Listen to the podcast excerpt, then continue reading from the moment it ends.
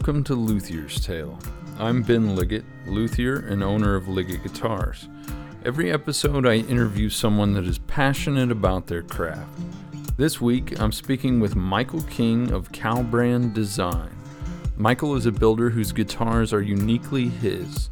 Today, we talk about his origins into the world of lutherie, his design approach, and build process. For more information on Cal Brand Design, visit calbranddesign.com or follow him on Instagram at electrostringed. For more information on my guitars, visit liggettguitars.com or follow me on Instagram at liggettguitars. Let's get into it. Thank you so much for coming on the podcast. You bet. Man, you you've got Thanks super having me. unique. Yeah, yeah, absolutely. Yeah. You you have super unique designs, and I get like a a retro feel and a futuristic feel at the same time. Well, actually, I'm glad to hear you say that because that is definitely the intention. I'm actually trying to find a little, you know, happy spot between the two. Yeah, Yeah. yeah. Something about it uh, feels um, kind of like like 50s automobile inspired, and some Uh-huh. of it some of it feels very like maybe like 50s space Yep. uh, inspired. Uh, so, w- what influences you the most when it comes to design? Ooh. Well, you you kind of nailed it. One one thing that I absolutely love, and I've had a love of since I was a little kid, is is science fiction. I absolutely love science fiction, and um, I, just being a child of the the '60s, there's just things that just kind of rubbed off on me, like uh, aluminum and you know acrylic plastics and things like that were just like all the rage in the 50s and 60s. They were new materials Mhm. and uh, you know they were used quite a bit, you know, in a lot of different things. And I, you know, I saw a lot of that stuff, and it just kind of had an imprint on me, you know, because moving forward, you start to see, you know, other things, and it's just something that's never like left my my memories. You know, I, when I look at the when I was a kid, I watched like all the space missions, you know, the first, you know, Neil Armstrong and all that, and you look at like the the lunar module and things like that. You know, some of it was aluminum, some of it wasn't, but it all had this kind of brushed aluminum mm. or brushed silver look to it, and it just something about that just always attracted me. And uh, Yeah. television shows, you know, like Lost in Space and Voyage to the Bottom of the Sea, and you know, a lot of uh, uh, Japanese science fiction, you know, space travel movies. I was into all of that stuff, and still am. You know, I have a model collection. I collect like a lot of models, and uh, I try and find like the older kits and things like that. Sometimes I kit bash and put things together like that. But but the, and in cars too, I absolutely love uh, European sports cars. Uh, in particular, Alfa Romeo, and you know I like Porsche a lot, and I like Renault uh, a lot too. And I, you know, I've had like sports cars, you know, as a teenager that I tinkered with. Is there like a particular year range of automobiles that you like the best? Definitely, I'd have to say, uh, mid '50s to probably the mid '60s is probably the sweet spot for me. Uh, Okay. it's just something about uh, the design. You know, the, the it was really minimalist, and uh, I like the colors that they use. Like uh, you know, Ferrari and Alfa Romeo love that that red, that really epoxy red. And Yeah. Also, you know, I'm, again, I'm a big fan of aluminum, and a lot of these cars had air cooled engines, and they used like aluminum, you know, cooling fans on. You know, another thing I guess I should mention is, you know, I went to school and studied motorcycle mechanics at a school called South County Tech. You know, I got a Oh, degree cool. in motorcycle mechanics, so I, you know, messed around with a lot of those engines and that. You know, eh, obviously that aluminum thing is just in there all over the place. But yeah, 50s, mid 50s to mid 60s is that sweet spot for me. Nice. Yeah. Was the tech um, schooling was that um, concurrent with high school for you, or was that after the fact? It was after. It, I shouldn't say it was after. It was instead of. I went to high school. I went to junior high first, and then I decided to go to tech school. You know, I tested, and uh, at that time, I really wanted to be uh, an aircraft mechanic. Is what I wanted to be, and Oh, the nice. school that, that I wanted to to go to, uh, they had a program, but it was like really hard to get in. I tested in, but unfortunately, there wasn't a seat available for me.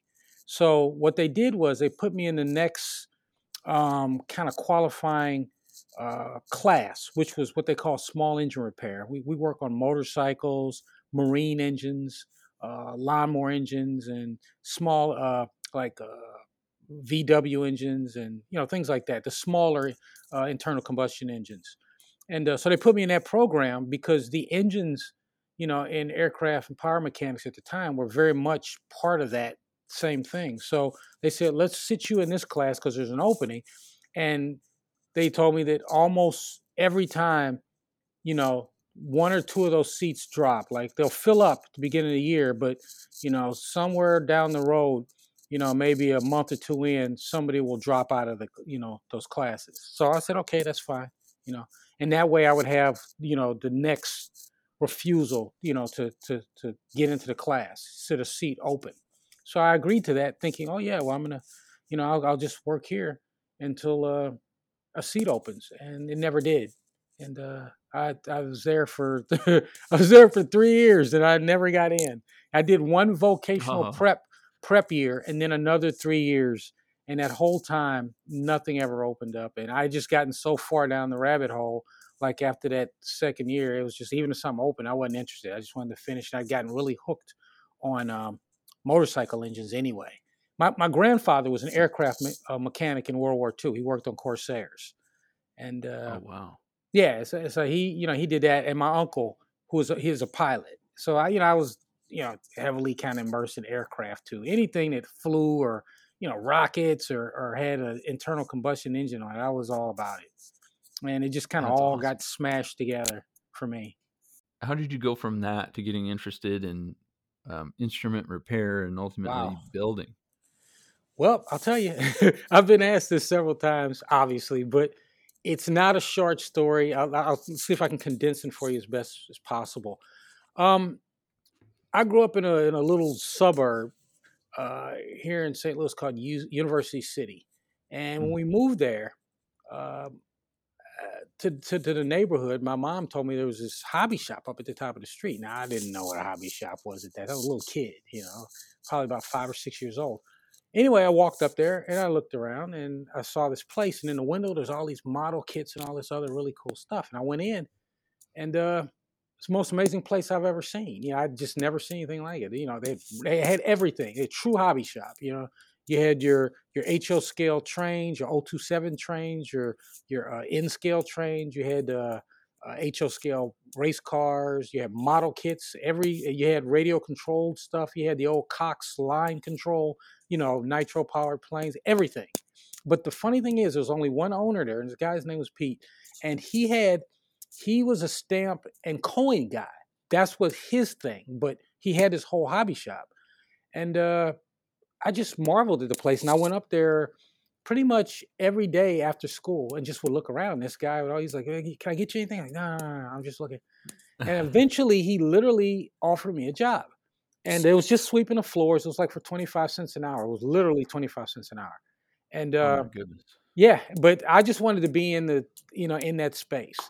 Eventually, I got to the point where, you know, I'd saved up enough and I bought my first model kit, blah, blah, blah. And I'd work, long story short, I worked there for about seven years, you know, all the way into high school. I was there and, you know, I wound up with my own key and, I, you know, I worked with this guy for years. And um, one day I went to work after school. And at this point, I was at the tech school. I was, I was there, as I think it was in my last year, 1982. And um, I got out of you know school. I went up there, and the place was closed. And I found out that you know he had passed away. And Oh. uh, yeah, he had passed away, and that was that. So you know, I just started looking for another part-time job, and I found a job at Radio Shack, which I was really proud of. I always wanted to work at Radio Shack too, because you know at that time they had all the little gadgets and parts that you could buy. So I love that. yeah, they too. still had the cool stuff. Right, exactly. Yep. So um I got that job and like literally 2 days after I went to work I got a call from a man that offered me another job that I did not know. and uh, he said he owned a music store, and uh, he was a very good friend of Pete's. And Pete had told him that I was very good with my hands and I could learn things really fast. I told him, I said, I don't know anything about instruments or anything. He said, That's okay, just come down here and talk to me. And I still I was like, I don't want to do it. And when he when I found out that it was way closer to my home, because I used to take a bus to the to the uh, Radio Shack, I agreed to I agreed to come down there and see him. And I went down and I saw him, and uh, he said, "Will you take this job? You know, if you can get here after school by yourself, I'll drive you home every day when we close." I took the job, and uh, that was a very long. That was probably the longest I employed anywhere because I worked for him almost twenty years. Uh, oh wow! Yeah, I started out literally straightening out the cabinets and sweeping the floors, and from there. At this time he only he sold mostly sheet music, a few used instruments every once in a while, but mostly it was a sheet music store. And he wanted to get into instruments. Uh, this guy had retired from a company called St. Louis Music. You probably know a, a product that they were pretty well known for. It's called Crate Amplifiers. I don't know if you've ever seen those. Oh yeah, yeah. And they, at that time, they also owned Ampeg. Ampeg had been sold to them, and they owned that too. But um, that was their thing. And they also had a, a, a violin brand called Knilling or Knilling Violin. And they had like a shop built into the warehouse and everything. And he started sending me over there, and I apprenticed in that violin shop because he needed somebody because he got into rentals. He needed somebody that could, you know, set sound posts and do light repairs, you know, cut bridges and and uh, mill the pegs and all that. So he sent me over there, and I would go over twice a week uh, for a whole day, you know, for a few years. And I wound up learning all of that. And then from there, I started building archtop guitars because I got heavily into that. it's just a long, long story. But the whole time I'm doing this, I'm just kind of winding up to do other things. And I started building archtop guitars, and then I met a guy while I was still working at the music store, and I started a solid body guitar company with him. We were building basses primarily. We actually built one for Stanley Clarke, believe it or not, which I thought was the coolest thing oh, in the wow. world. But um, yeah, yeah, you know, I did, I did all of that, and you know, one thing led to the uh, to the next, and I just found myself a full blown luthier. You know, it's just. I, so, I, how did you teach yourself to build the archtop? Had, had many come through the shop to where you're kind of oh, familiar with their design and stuff? The, the the most of my archtop knowledge actually came from violins and upright basses because we saw a lot of that stuff in the uh, in, you know in, in the uh, violin shop. They that stuff would come through there, and mm-hmm. uh, I would get to work on it and you know fix cracks and sometimes things would come in that need to be put back together. You know, you even had to you know put the bass bars back on the top, so you know the whole nine yards. And from there, uh, I got heavily into arch tops and I started buying every kind of book I could on all the cool arch tops. And I think uh, the D'Angelico was probably the one that just grabbed me first, and then after that, the Stromberg, which is where my little guitar, the Elmer's name comes from. Elmer Stromberg is probably my favorite arch top builder. But okay. yeah, so um, fr- from there, like I, I, I knew as much as I was going to know about violins. I'd done tons of repairs. I started doing violin repair for uh, a company called NEMC, which was a big rental company out of New Jersey. I become a, uh, a warranty person for them. I got a warranty certification from Gibson and National Resophonic and Kerbo basses. And uh, but the thing is, Robert Benedetto had put a book out and I first found out about this book in the classified ads in the back of Acoustic Guitar magazine, and it hadn't come out yet. And he, he announced it was coming out and it was going to be like 30, 40 bucks. So I mail ordered that, waited for it to be published, and I got that. I built my first arch top from that book. And I just started building them uh, using a little bit of knowledge from the violin shop and because there wasn't anybody really around here that did it when I was doing. it. There was a couple of acoustic guys, but there were no archtop guys. So I just kind of had to pick it up as I went along, and I corresponded with a lot of people, and I just kind of felt my way through it. And eventually, I took on uh, a student who I take no credit for his work, but he's probably one of the finest archtop builders around now. I don't know if you've ever seen his work. His name is Tom Bills. And uh, uh, I'm, I'm not familiar with him. Oh, I'll, I'll, have to check him out. Yeah, check him out. He's Bill Tom Bill's uh, Bill's uh, Archtops. He's an incredible builder. He he has classes online. There's several books on him. He's an incredible builder. But he built his first instrument in my shop with me. But he just went four miles ahead of me with that because I actually stopped, and I fell in love with Kays and harmonies, and that's kind of where my heart still is today. And uh, you know, I, now that you say that, I, I can see a little bit of like the Kay harmony vibe within your designs. Definitely, it's Uh, there. It's definitely sometimes your color choices and, Yep. and pick guards and things Yep. like that. Yep, you're right. It's there. It's it's it's definitely there. I'm heavily influenced by that stuff. And uh a funny thing about this shop that I worked in, Baton Music, um the their location always saw a lot of those things because we were like right on this borderline to the county and the city and there were a lot of churches a lot storefront churches where a lot of the migrants that had moved from the south when they moved here some of them went on to, to chicago and some of them stayed here but the ones that stayed here um, a lot of them set up like storefront churches and they brought these instruments with them and when they, they would bring them into our shop because years later we wound up getting a couple of lines of guitars and years later you know, they would come in and they bring in these OKs and these harmonies, and they want to trade them in on something a little bit better. You know, it wouldn't always be something really expensive, be like maybe a Cort or a Hondo or something like that. And they would Mhm. trade these Kays and harmonies in. And when he when we got them, I'd buy them, and I wound up with hundreds of them. Literally, I'd buy them right as soon as they came in the door, get traded in, I'd take them home. I Wow. d- did a lot of homework on them. I learned a lot from those instruments, and that's kind of how I uh, became really good friends with Alvin Youngblood Hart because he's really into that stuff too. And we became really good friends, and we, you know, we talk about that kind of stuff all the time. But I absolutely love those instruments. What is it about the harmonies and Kays that speak to you so much, other than the than the um, the aesthetics of it? What, what really? Well, the aesthetics actually comes second, believe it or not. What speaks to me about it is I'm a huge blues fan, and Mm, when I listen to a lot of that music, you know, the old, cause I listen to a lot of old recordings. I absolutely love the old stuff. You know, you listen to guys playing those old birch guitars and that, and they got that kind of choked off nasally sound. They don't sound like a big warm uh, uh, J50 or anything like that, or, or a Martin or anything. And a lot of times that's what these current day blues musicians will have. And they think they got a great blues machine. And it can be, but the voice that I identify with is not that. It's not that sound. When you when you listen to Big Joe Williams, he's playing on an old Silvertone archtop, and you can and keep in mind he's added what three extra strings to it too. You know, he- Big Joe Williams played a big Silvertone archtop made by Kay, and he added three extra strings to it, and it has that choked off sound.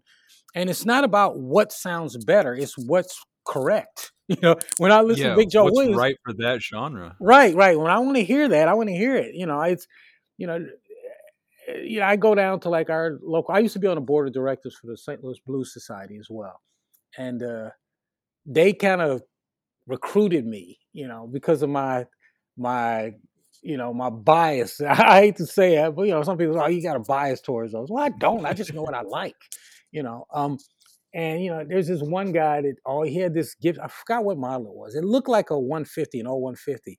But he come down there and you know, he was always the first guy, couldn't wait to sit in. He pull out this Gibson arch top, and I think it was a 150, you know, a Charlie Christian model. And he'd pull that out, plug it into like some amp that, that, you know, it wasn't even a you know, the amp was like a Mesa Boogie or something. And he pull out a glass slide, and he just I was like, it just he could play, but the voice, the the the, the voicing just like ugh. For me, was it just was. Oh, it just wasn't for me at all. And when You I heard a Alvin, brass slide and a and an right, right, guitar, right, you need right? a jankety old guitar, man. That's what that voice is. And when you listen to Alvin Youngblood Hart, you hear it. You know, and that's what I me. I was like, wow, this what is this guy using? When I finally met him, went to a show and met him and started talking to him, and uh, and then I I got invited to his house. You know, he lives in Nashville. Excuse me, in uh, Memphis. You know, he invited me down to his house a couple of weekends, and I go down there, and he just he has his shop out behind his house. And man, he's that's all he's got in there, and that's what he plays. You, if you ever get to see him, that's what he's using. You know, he he's using the real deal. You know, he's Stellas and harmonies and Kays and just, but it's that voice. It's it's a pioneering voice. It it absolutely is, and uh, I love that sound. You know, when you think about it too, it kind of goes with the gravelly blues singing as well. It it, it they're they're they just kind of they're they're one and the same. I mean, I guess we say that is because that's what we heard. You know, that's that's the connection, that first connection we we heard. I mean, I I'm not saying that that the you know, playing Gibsons and all of that doesn't sound good, but it's just not the voice that speaks to me. It's absolutely not the voice that speaks to me. It's a different thing. It, it absolutely is. I mean, the other thing is, obviously, I'm going to be a national resophonic nut too. You know, I've I've got a national, and I've played with them, and and you know, I love that jankety sound too. You know, I, I love the way Son House bangs on one. You know, he gets the one of the baddest sounds. I just, I, I just not looking for pretty. You know, I don't know what it is, Yeah. but there's that sound, man, and and I don't hear it when I hear a solid mahogany guitar or a mahogany back with a maple top on it. Obviously, you know what I'm referencing. You know, I hear it when I hear something made out of poplar or or basswood or swamp ash. I hear it. You know, if it's solid and if it's hollow, you know, there's some guitars that have a great sound with a spruce top on them, but there's no substitute for that old birch. You know, a birch Stella, there ain't no substitute for it. You know, you listen to John Lee Hooker, you know, he's got a a, album called Country Blues of John Lee Hooker, and it's just him playing a, an old birch flat top parlor guitar, and it just kills. yeah. And it's just sound, man. It's just a, it's a sound. So when it comes to those, how does like an acoustic um, harmony or Kay inform your solid body electric builds, or even your say your chambered electric builds? Um, well, the first thing, the the are you are you asking about the acousticness of it? Of of yeah, well, I guess that's what I think of when I think of old blues. uh huh.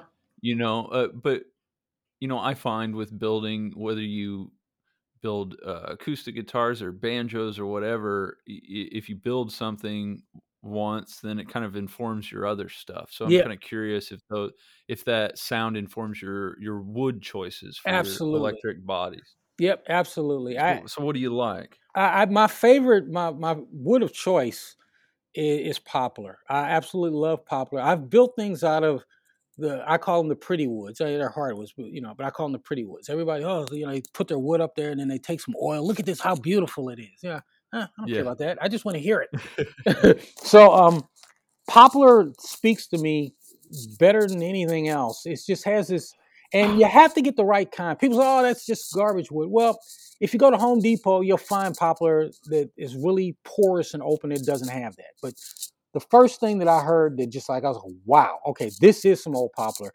Um, I got a chance to get my hands on some aircraft poplar from the 40s that the government had had uh, they had uh, commissioned some guy to go out to hunt down all this wood and cut it down and make boards out of it. And it was used in the in the they were used as spars in the wings of World War II planes.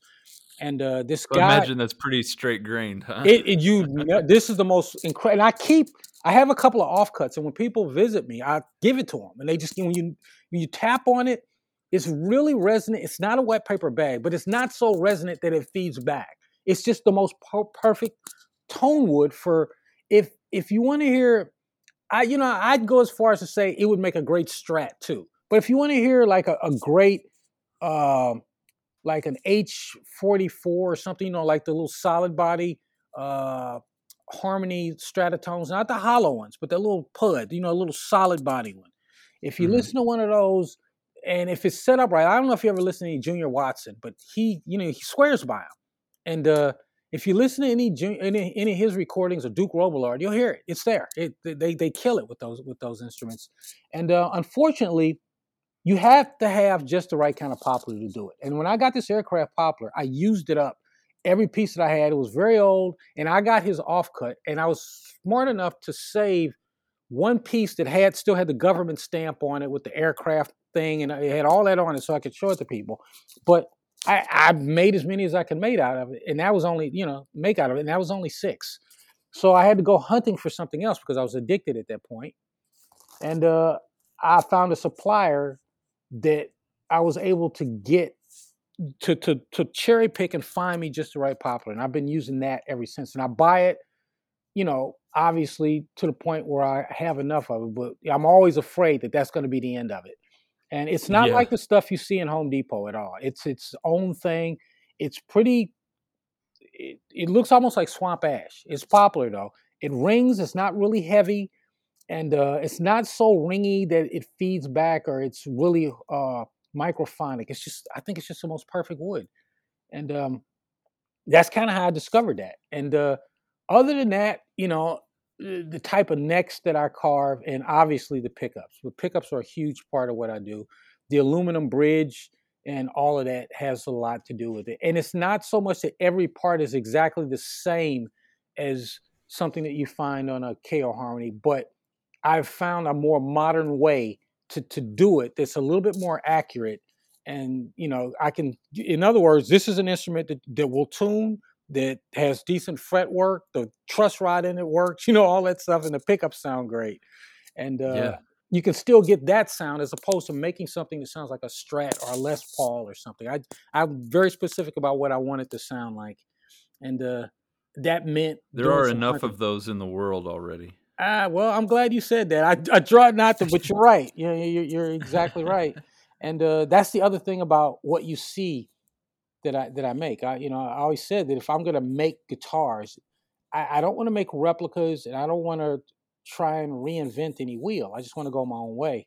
So I just feel like what I'm doing is my own way. It's not exactly a Kay or a harmony or anything, and it's not a it's obviously not a Strat or a Les Paul or anything, and that's all I really see. I see, you know, uh, a Les Strat or a Telepaul, or that's what I'm seeing. You know, even when I see the body is different, I feel like a lot of builders are trapped. In other words, they can't fully realize their design if they make a body or choose a wood and then not be able to mate up the hard proper hardware to get it the whole nine yards. In other words, mm-hmm. I'm going to design to this point, and then I go got to go off the shelf because I don't have the ability to make parts or realize the parts that I think will be the best for it. So it's a compromise, yeah. and I just did not want to compromise, and I haven't. You know, everything i am doing is what I want to do. Um, the only things that are not me on my guitars are pretty much maybe the Potenziami, you know, the pots, which is ridiculous. The pots, yeah. the, t- the the tuners and the strings. You know, yeah. everything else I'm doing. I'm doing everything else myself.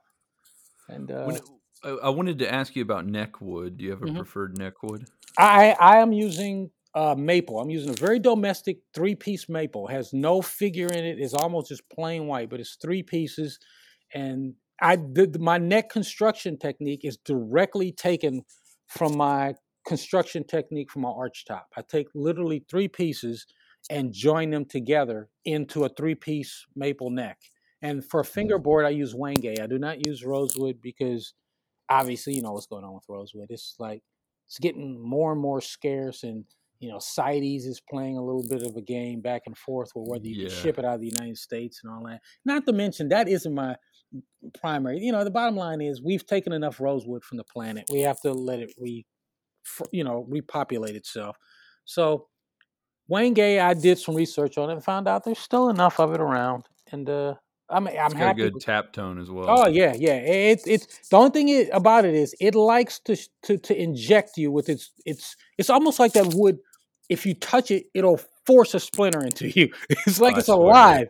Yeah, that, yeah. that that Wenge is no joke when it comes to splintering. So you got to be really careful with it. But sure. I haven't found anything else. I, I, built a couple of guitars with bamboo fingerboards, and uh, yeah, I, have seen some some boards, you know, at my local wood store. Yeah, and it, it has such a strange grain structure. It, it looks the, weird. end grain. Right. There's there's two different ways that it's made, and you have to be sure to get the uh the right type. They they and one of them uses a more uh, how can I put it? It's a more of a toxic uh, epoxy because what it is is a bunch of strands squashed together into a tube, and then they pour epoxy in it, and then they cut the boards from that. And uh, there's two different. Yeah, it looks like little tubes in the end grain. Mm-hmm. Yeah, well, that that's yeah. that's literally that's bamboo. That's their fibers. That's how the boards are made. And uh, one of the they while both of them use that, one of them uses a more uh, toxic material to do it with. There's a builder, Jean Yves Alquier. I don't know if you're familiar with him.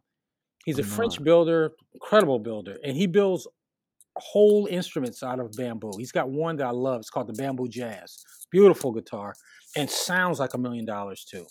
So that's what led me down. I said I want to do uh, something different, and because Rose wasn't around, let me look at this. Yeah. yeah. So you know, I built a few out of that, And uh, the only there's only one thing I don't like about it. You know what that is? The color. The color. If it mm. were brown, I'd be more receptive to it. But you know, you gotta do what you gotta do. And, uh, sure. Uh, you know, you know, the Wenge is it's as close as you can get to rosewood. I don't like ebony at all. Not, Why is that? It's really dense. It just it's something about it. I don't know. It, it, it's dense. I don't like working with it. I don't like the dust from it. I don't like. Uh, I don't like the sound of it. It's it's got this ringing to it, and uh, it's just it's everything about it. I don't like actually. Now I'm thinking about, it. I don't like the sound it's, of it. I don't like the way it looks. That's so funny because it's it's probably my favorite wood. really? Well, I, you know what? I, would like if I could make whole necks out of ebony, I would do it. Really? Wow. yeah, absolutely. Right. I love the, the ring. Thing. I hate the the dust. I do, but right. And I, I do a lot of inlays. Yeah. Oh yeah. Just, You're great. It's a magic.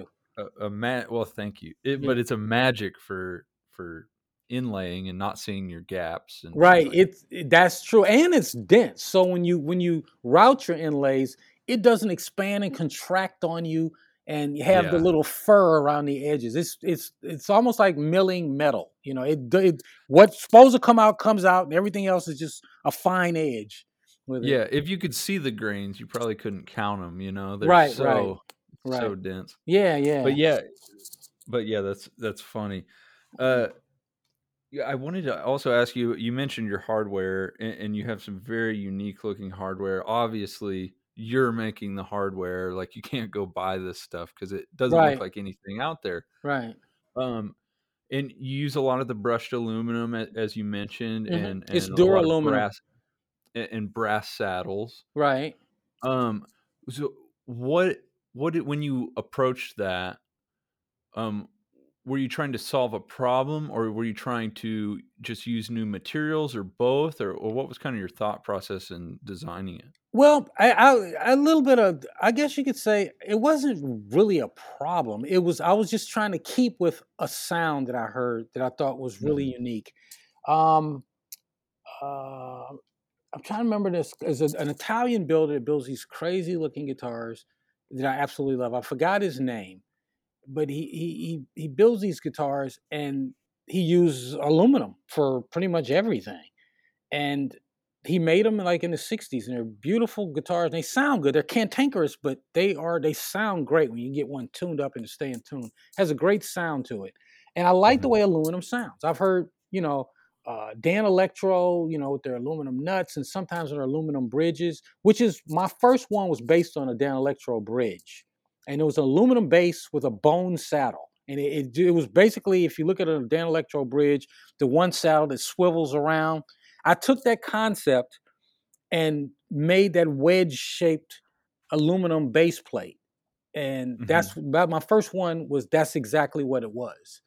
And from there, um, the saddles came in and it, you know, it morphed into a more functional bridge that you could intonate and all you know all that kind of stuff. But I like the sound of aluminum, and I like how light it is for how sound uh, how it sounds. Um, yeah, I don't like. I, I, I want a little bit more of the the resonance from the body, and I feel like some people think, well, the harder the metal, the more the resonance you're going to get from the body. Well, I don't find that to be true. I, I that doesn't work well for the type of wood that I'm using. You know, I, I, agree. I think that it has a tap tone similar to wood. Yes, it, it absolutely like does. the tap tone. Yeah, yep. yeah, and, and you know the other thing is is when I first started doing this, I because of the types of woods I was using, I couldn't find a decent enough stud or uh, you know the part that goes down in the body that you screw your two uh, bridge posts into.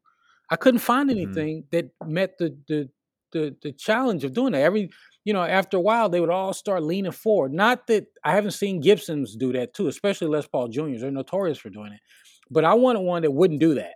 So I wound up designing one myself. That the, the stud that goes on the body is really hefty. If you if you ever saw one, I have to post a picture of one. It's a pretty thick thing. It's splined and everything, and it has a uh, the the post itself is actually half the size of a, a post that you see on like a a regular one. So they're kind of an odd mismatch when you see them, but that's the way it, has to be because of the wood and the post, the, the stud.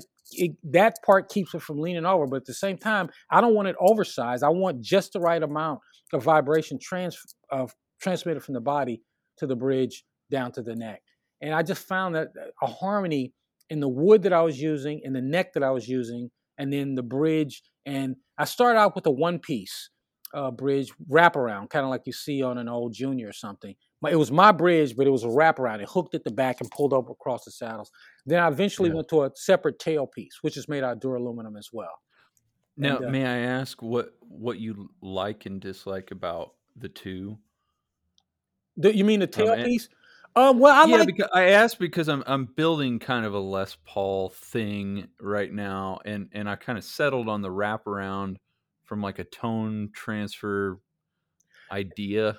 I I, I, t- I tell you what I like about it. For me, and this probably I don't know if it translates to anybody not using aluminum. I would imagine it does. But what I like about it first is I don't like the wraparound because it puts all the forward pressure on the studs. And mm-hmm. eventually, mm-hmm. you know, if you're using good tone wood, tone wood, not pretty wood, but tone wood, it's gonna they're eventually gonna lean forward.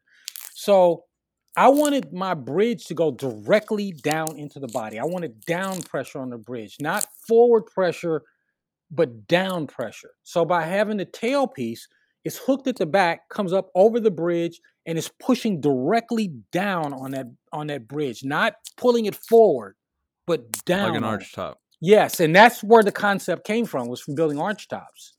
And uh, I found that the one piece didn't sound the same. I mean, on the same guitar, because one of the first guitars I built was a little junior style guitar for a guy that owns a furniture company.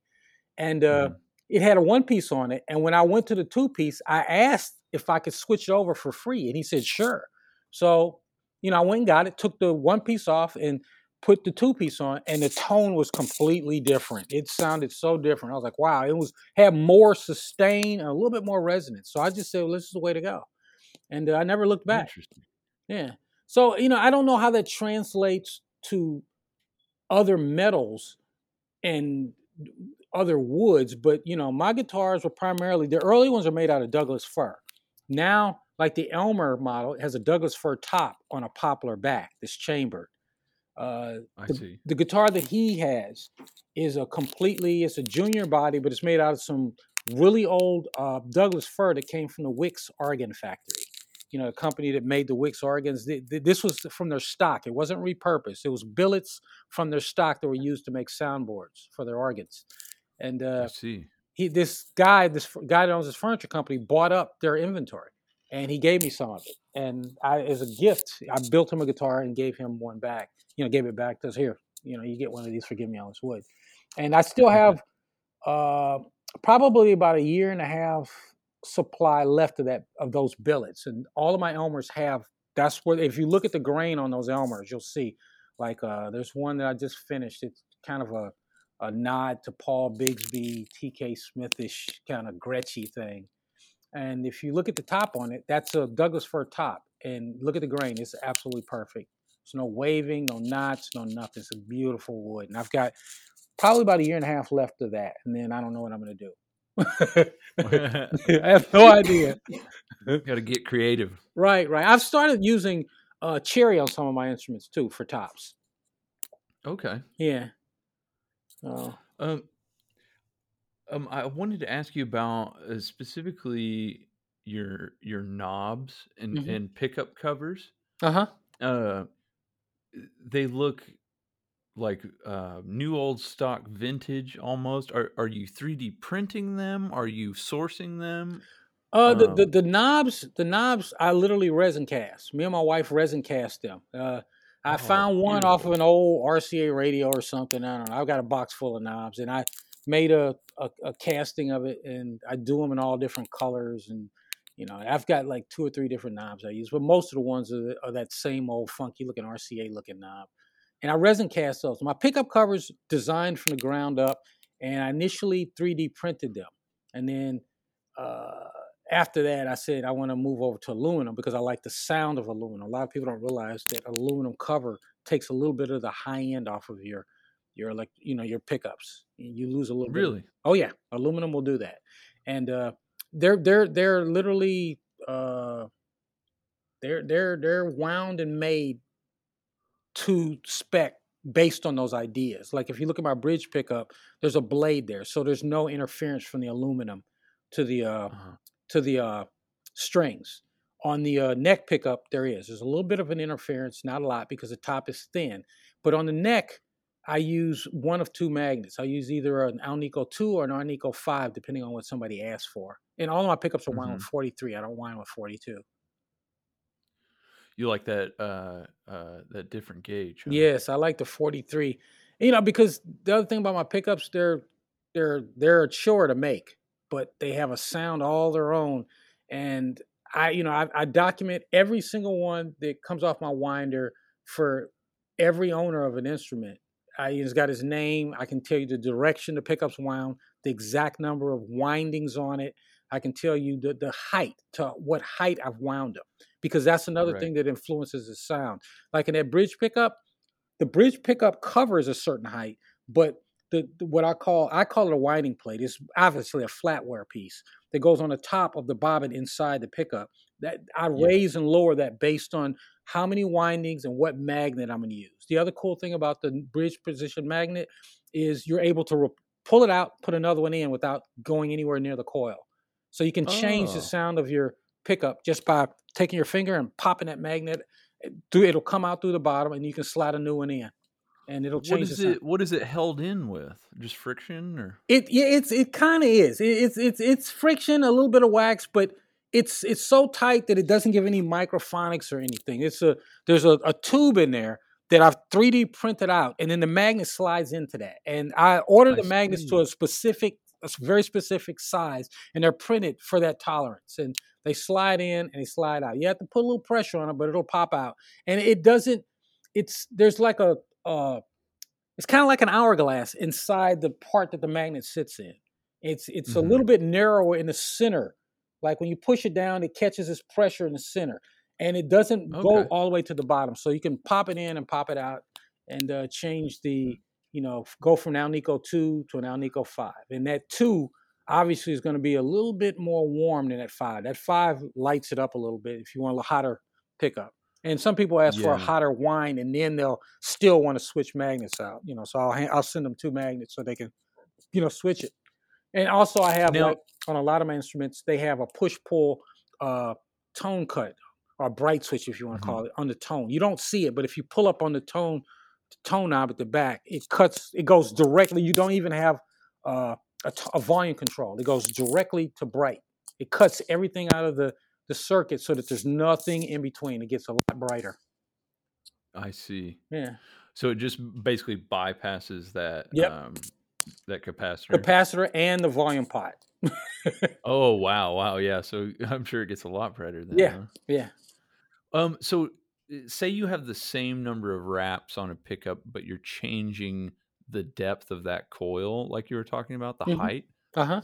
What do you find changes about the sound? The taller it is, the brighter it is. That's why Strat pickups sound so bright. And when you listen to a DeArmond, it's so warmer and fatter sounding. That's why bass pickups are always flatter or lower than guitar pickups. Mhm. And that has definitely been the case from my, you know, from my reading and then translating that to my own experiences, you know, winding them. That's I've found that to be very true. Um, the lower the pickup is, the the warmer it's going to be. Also, the aperture figures in too. In other words, how much of the string is being sensed. So a pickup with a wider magnet is going to be a little bit more meatier than a pickup with a narrower magnet. You know, so you got all Which of these little uh, things uh, to play with. Why a humbucker would have would be a lot warmer because Right. you've got a wider aperture Right. between the two. And then on top of that, those coils, and funny enough, you know, each one of the bobbins or coils in there is, you know, not a heavy wind, and they're they're lower too. You know, they're a humbucker, the the whatchamacallits are lower in there. You know, Mhm. you got the the magnet in there, and then that, when you look on the bottom of it, you can see that the bottom plate is actually pushed up a little bit more into the cover. So yeah, they sound a little different. And yeah, obviously, my favorite pickup in the whole world is a DeArmond. A DeArmond, you know, wound with 43 gauge wire on a on a believe it or not on a ceramic magnet like you find in the later years of the Stratotones, like your H49 and you know those years where they were hollow, and that's why Yeah. those pickups sound so great. You know, so there's all these crazy combinations you get to play with. Is the 43 a thinner wire? It is 43 is thinner than 42. And, and that is a uh, that's more accurate to older pickups. Am I correct? You know, um, I found both. Uh, Okay. uh, believe it or not, like the old Charlie Christian models, some things those, those things are wound with cable. They're- oh yeah, they got some thick wire on. They really do. And um, I find that the the yeah, I found both. You know, um, 43 is used on a lot of the DeArmonds because of you know you see how flat and low they are, and also the uh what do they call it? the one the Rhythm Chief? Are you familiar with the DeArmond Rhythm Chief? I'm not.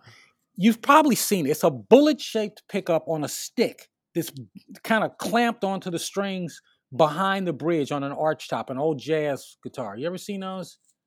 And it's real Yeah. flat. That's that's a rhythm chief. That's a DeArmond rhythm chief. If you ever saw, if you ever got a chance to look in one of those, you wouldn't believe how thin that wire. It's 43 gauge wire, but it's wound so perfectly. And there's not, there's probably like maybe a mil, two millimeters, three millimeters from top of the coil to the bottom of the coil. There's not very much space at all. It's really narrow. And my first pickups were made like that. And uh, they have a warm sound, but you got to get enough 43 wire on it. And uh, wire, should I say wire on it? Because 42, you can't get enough on it. So 43 became the thing. And problem is, for some people, winding with 43 is a challenge because it's so thin compared to the other. It's not as strong, and it's not as consistent either. You know, hmm Eh, the smaller you go, the less consistent the you know the wire's diameter is. So say you're not winding with a, a really flat bobbin um, where you can't really control the wrap as much as a, a deeper one. Mhm. Um, do you find do you ever play with um, how you wind it? Say like do a couple thousand real even and then uh, a certain amount scatter wound or anything like that? Uh, Pretty much everything I've done up until maybe about maybe about a year ago, I guess, about a year and a half ago, was scatter wound. Um, hmm my new pickup winding machine, I can set it up to do all kinds of crazy things and just walk away from it. It'll do it. I've got a, a CNC pickup winder from this company in in the UK, and you know you put I a was bob. just looking at them. Yeah. Oh, they're great machines. They're they're great machines, and you can you can go in, you can set up so it does this many turns, and then you can change the the the uh, reciprocation so that it throws wider for a minute and then goes. You can do all this crazy stuff with it, and uh, Yeah, and if you do that and take notes, Mhm. you know, you could come up with a real unique thing and then replicate it accurately. exactly that's exactly right. And uh, You know, I never shied away from CNC stuff. I, I always like that. I use that like a someone would use a chisel. You know right, what I right, mean? right. I'm just getting into it. You know, I, I got lucky enough to get sponsored by a company, and uh, I've just been having a field day with it. I've got two of their machines, and man, you know, I'm just growing every day with this thing, and it, I just That's absolutely great. love them. Yeah, so I'm just like I said, I'm just getting into the the the the, the winding CNC machine. Uh, excuse me, Yeah. the, the the CNC milling machines. But I've you know I've got my Oh, winding machine, which is obviously different. You know, I've got a small mill. You know, the little de- they're, they're both called desktops. One of them weighs a couple hundred pounds, and the other one is is pretty small. You can sit up on top of a nightstand.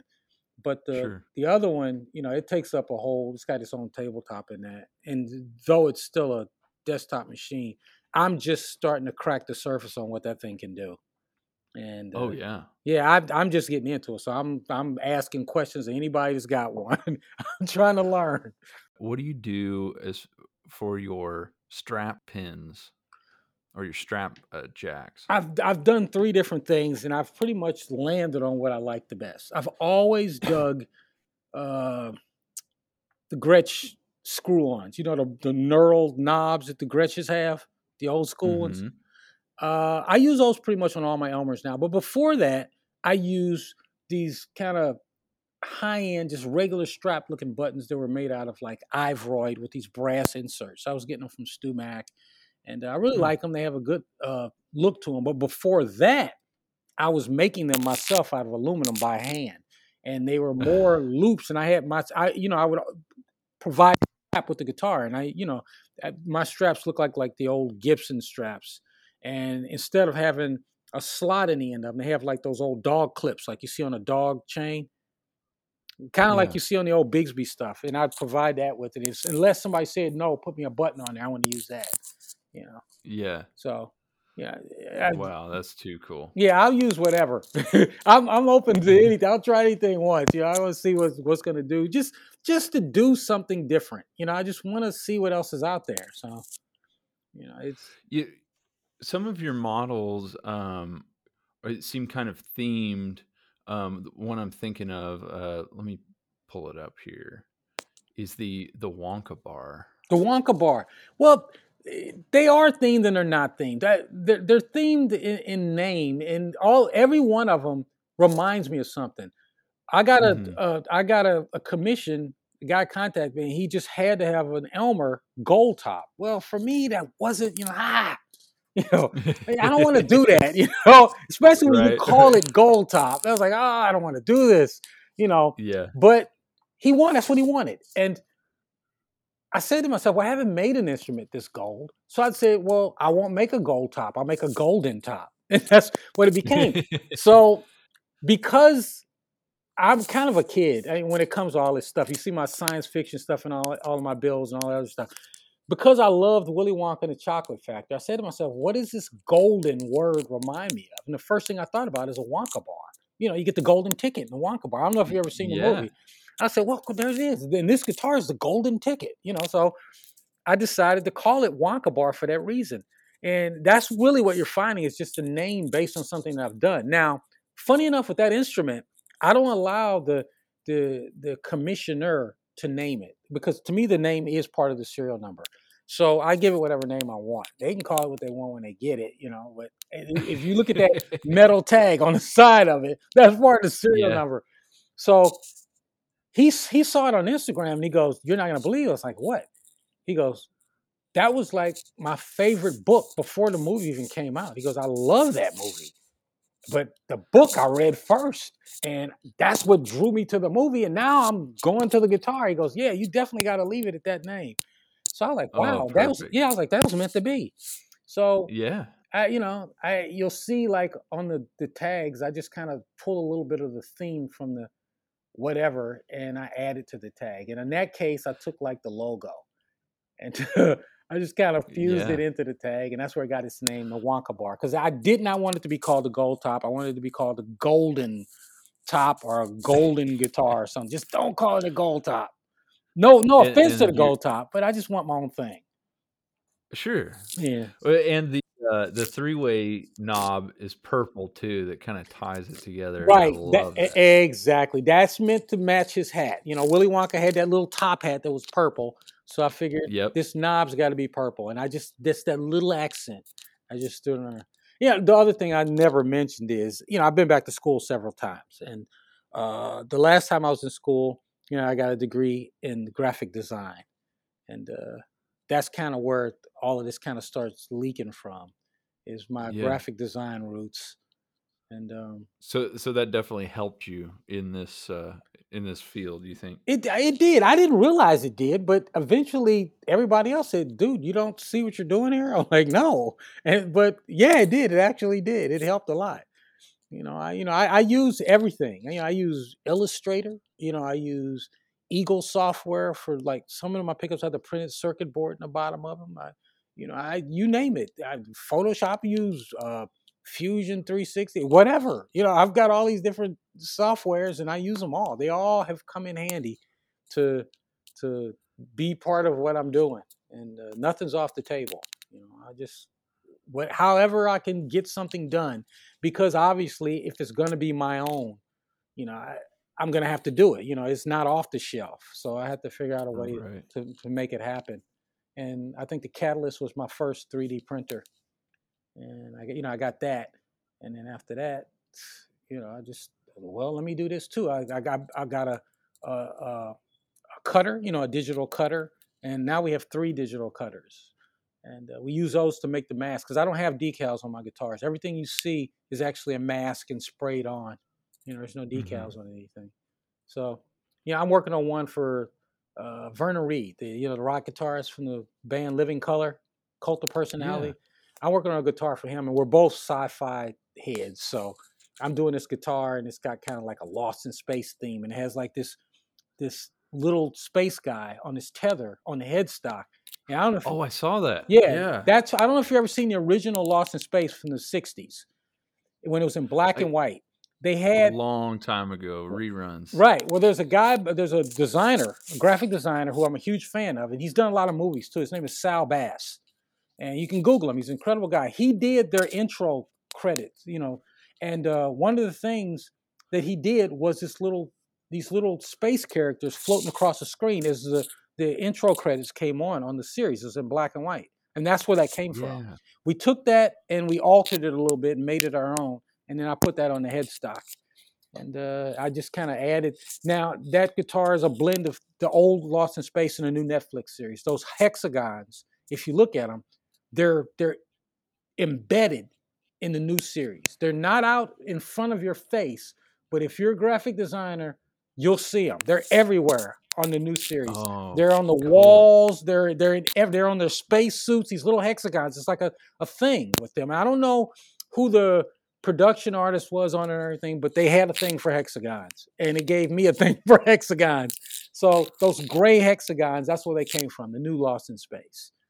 And uh, tying in the future with the past. Exactly. Yeah, yeah. And then on top of that, um, you'll notice there's some uh, kind of yellow tinted pickup uh, surround rings on it.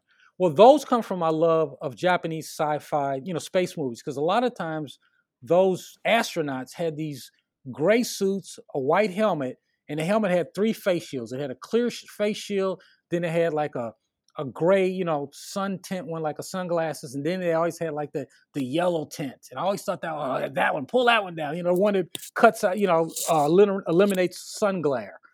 So I said mm-hmm. I want to do something like that. And I started out with a whole pick guard, and then I said, nah, that's too much. So I got it down to these acrylic pickup surrounds that I milled and and tinted in that kind of yellow color. And it all blends together. It gives us this really cool, like 60s current sci-fi flavor.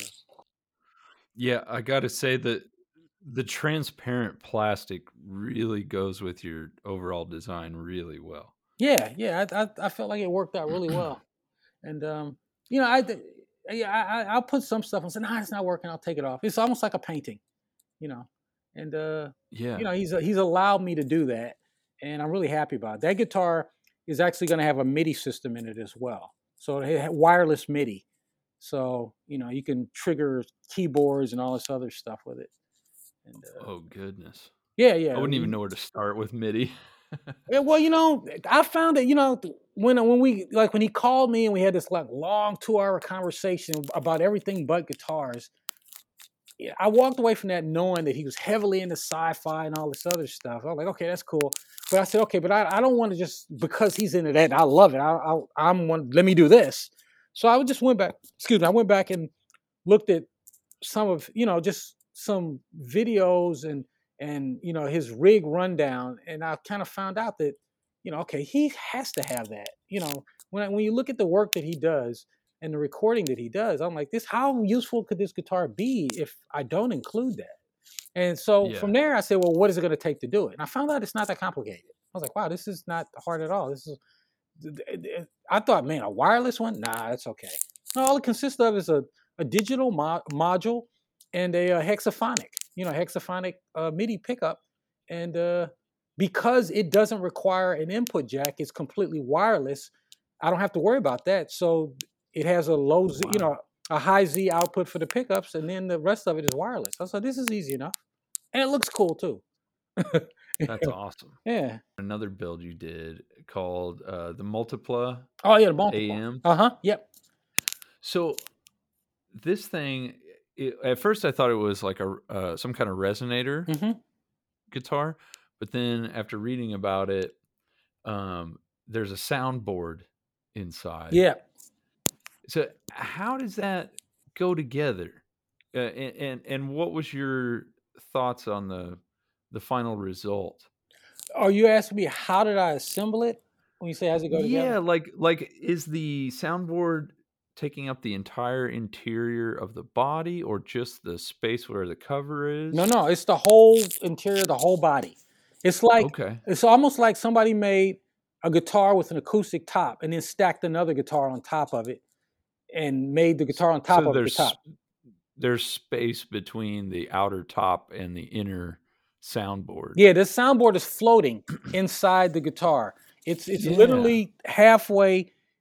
You take the complete uh, depth of the guitar, and that soundboard is right at the halfway point between the top and the back. And uh, Wow. yeah, uh, you know who that guitar is owned by? Is Who? one of the the the the inventors. Uh, one of the the the the the uh, how can I put it? One of the the parents of desktop 3D printing. Whoa. Yeah, he he was. There's three guys that that started a company called MakerBot, and they came up with the first 3D printer, the system for desktop 3D printing. Uh, there's actually a Yeah, I've seen the MakerBot. yeah, there's a documentary on on him and the company on Netflix called Print the Legend. His name is Bre Pettis, and uh, he owns that guitar. That's who that guitar went to. And uh, Wow. yeah, it's it's a it's it as far as the sound is concerned, it uh it sounds like a mix between a resonator and acoustic. It has a great sound. Now I tell you, I had to do a couple of things to it. It basically has a bridge that goes down past the the uh the top and and has feet on it to sit on that soundboard. The bridge looks almost like a violin bridge, you know, Mhm. if you look at it. But the first one I made has a bone saddle in the top of it. The second one I made has an aluminum saddle. When you when you they're interchangeable, it, it has two. The, the the aluminum saddle is my favorite. That one has an almost a, a resonatory acoustic resonator quality to it. Ugh, it has a great sound. And the bone saddle is a little bit more flatter, kind of paper baggy, kind of not wet paper bag, but that kind of papery sound. It has a cool sound too. If you if you're in the fingerstyle blues, it's it's the lick. And the but my my favorite is that aluminum saddle bridge. Man, that has a great sound. And I, I purposely made one of them. I did not write down the uh, the measurements or anything. I destroyed everything. I so I could not make another one if I wanted to, and that was the intention. I literally only wanted to make one of them. And it takes its name from an old Fiat car called the Multipla. I don't know if you've ever Googled it. It's literally probably the first minivan. But the thing, the, the Fiat Multipla is about the size of a Fiat 500. You know, that little Fiat 500 that they reissue is about the size of that. But it was a minivan looking thing. And I've always loved them. And the cool thing Oh, about it's it, almost like a smart car. right, right, yeah. And, and, and the, the thing so is, small. that crazy color that you see on the one that I made, it, it's Mhm. not the same color as a Fiat, but the one thing that Fiat did that nobody would go near in the 50s was like really loud colors. Yeah, and I imagine the the pickup. I imagine you can hear. You know, it doesn't sound like a uh, like one of your Elmers. No, through- no, it's very microphonic. It's very it's it's a low wind and it's a loose wind. And it's it has some microphone, not enough to feed it back, but it has more of an acousticy sound than you would you would think. You know, just looking You did it. that intentionally to kind of lean into that. Yeah, yeah. Yeah. Right. And it, it, it floats too. So it's it's a different little animal. You know, but you're right. Every one of them has kind of got some kind of little theme going to it. Yeah, yeah, I love it. It Yeah. it, it really ties it all together. Yeah. Well, man, I I gotta thank you so much for doing the podcast with me today. No, you bet. You bet. It's fun. I, I always like to talk shop.